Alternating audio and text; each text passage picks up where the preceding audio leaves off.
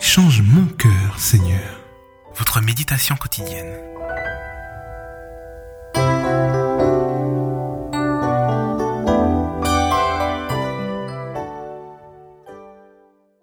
Amis auditeurs, bonjour. Dieu place devant nous de nouvelles opportunités aujourd'hui. Une fois de plus, entendrons-nous son appel ? Si mon peuple, sur qui est invoqué mon nom, s'humilie, prie et cherche ma face, et s'il se détourne de ses mauvaises voies, je l'exaucerai des cieux, je lui pardonnerai son péché, et je guérirai son pays. Si mon peuple, mais que signifie donc être le peuple de Dieu ? Faire partie du peuple de Dieu signifie que nous sommes son bien acquis. Car tu es un peuple saint pour l'Éternel, ton Dieu, et l'Éternel, ton Dieu, t'a choisi pour que tu fusses un peuple qui lui appartienne entre tous les peuples qui sont sur la face de la terre. Deutéronome quatorze, verset deux.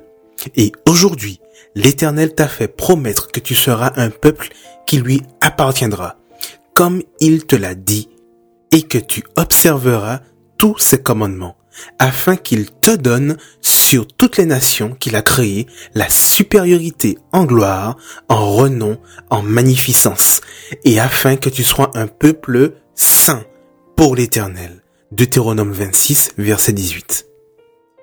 Tu es son peuple, mais tu es aussi son ami. Vous êtes mes amis si vous faites ce que je vous commande. Je ne vous appelle plus serviteur, parce que le serviteur ne sait pas ce que fait son maître, mais je vous ai appelé ami. Jean quinze, versets quatorze à quinze. Quel privilège, n'est-ce pas ? Non seulement nous sommes ses enfants et ses bien acquis, mais également ses amis. Nous sommes invités à nous associer au Dieu créateur et souverain de l'univers de façon très intime.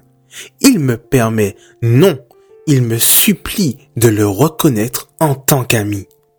Nous sommes amis, si et seulement si, comme disait mon prof de maths, nous accomplissons ce qu'il demande.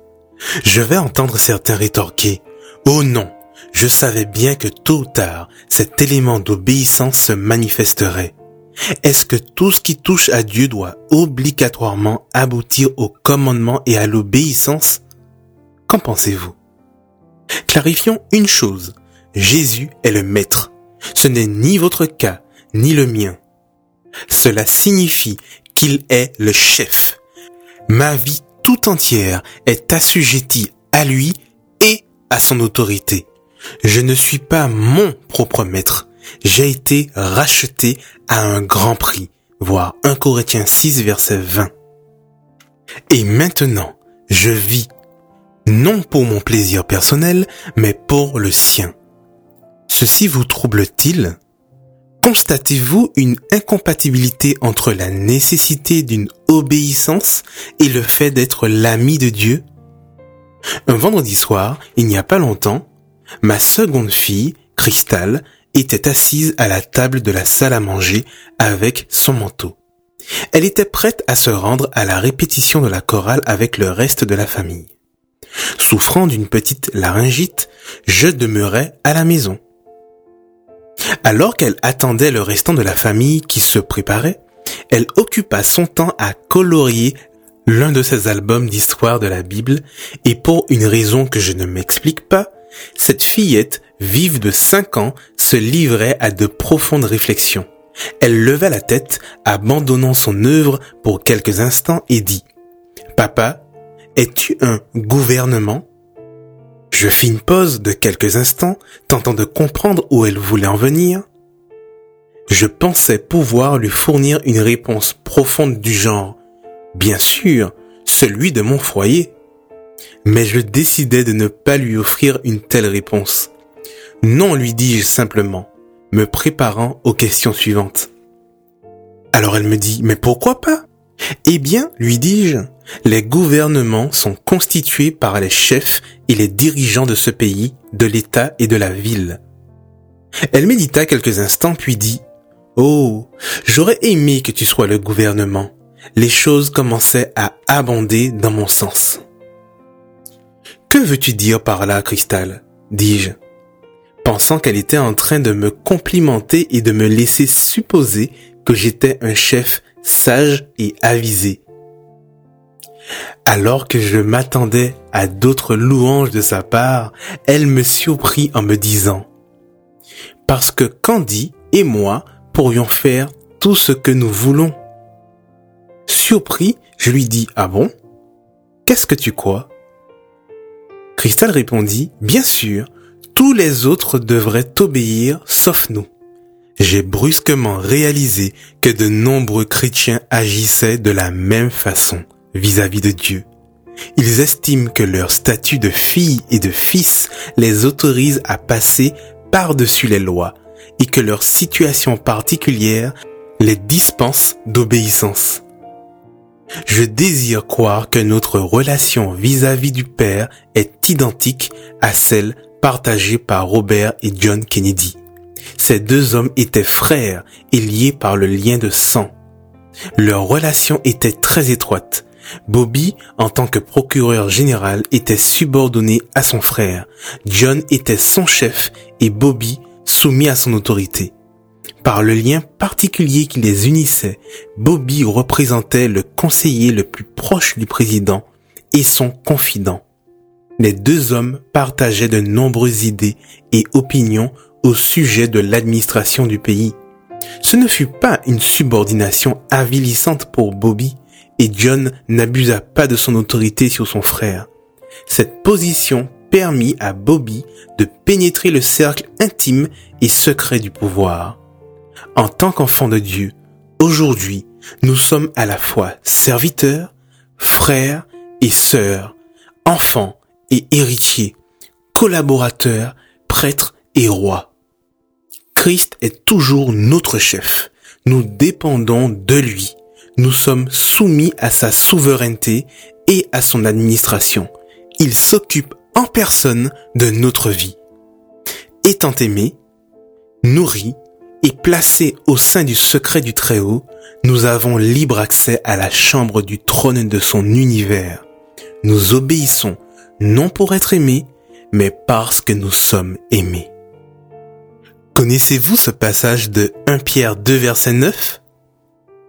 Vous, au contraire, vous êtes une race élue, un sacerdoce royal, une nation sainte, un peuple acquis, afin que vous annonciez les vertus de celui qui vous a appelé des ténèbres à son admirable lumière.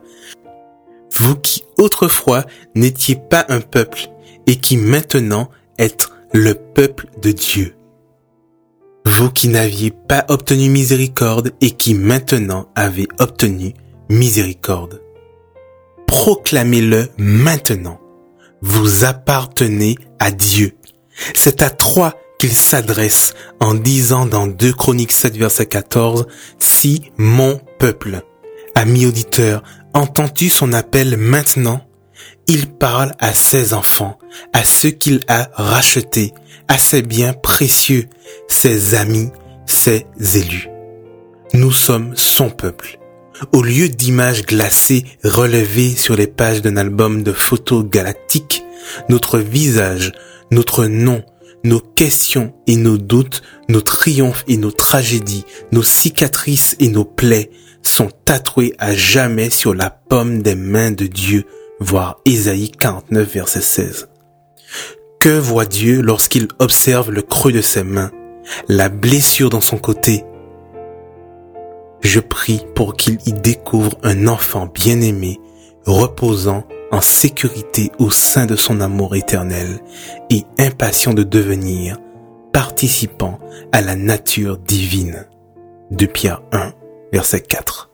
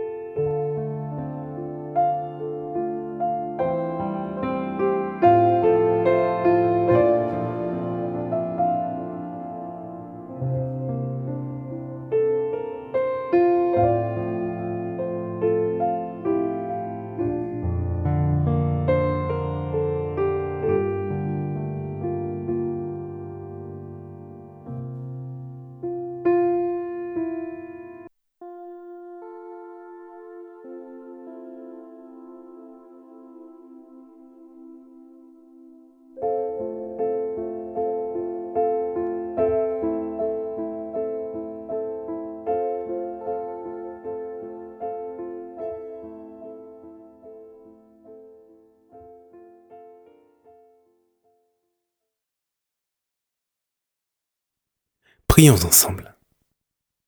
Tendre Père, Dieu trois fois saint, toi qui nous as créés, qui nous as appelés, tes enfants, nous venons à tes pieds aujourd'hui une fois de plus, te demander pardon pour toutes nos iniquités, pardon pour nos péchés, pardon pour nos mauvaises pensées, pardon Seigneur pour tout ce que nous faisons qui nous sépare de toi. Père, lave-nous dans le sang de Jésus et purifie-nous en cet instant. Aujourd'hui, une fois de plus, tu nous montres à quel point tu nous as tant aimés. Tu nous appelles tes amis. Et Seigneur, nous voulons apprendre à te faire confiance en toutes circonstances, nous reposer sur toi, te confier nos difficultés, te confier nos problèmes intimes et personnels, te parler Seigneur comme à un ami, tisser un lien privilégié avec toi par la prière.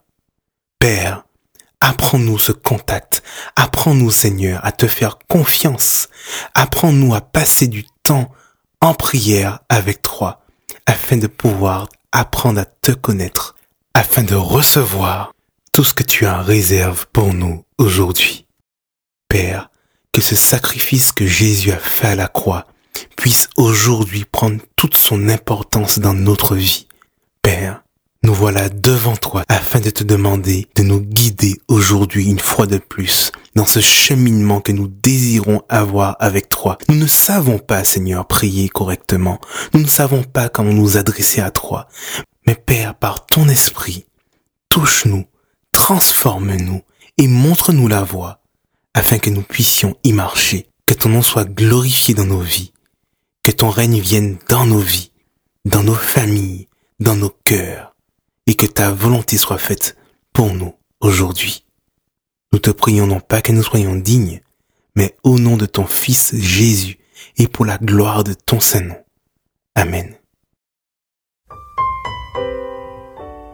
C'était « Change mon cœur, Seigneur », votre méditation quotidienne tous les jours, huit heures trente, dix-neuf heures et immédiatement disponible en replay.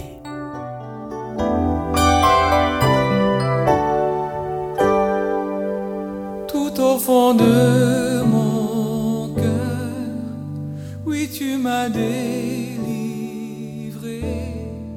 Jésus, tu as calmé.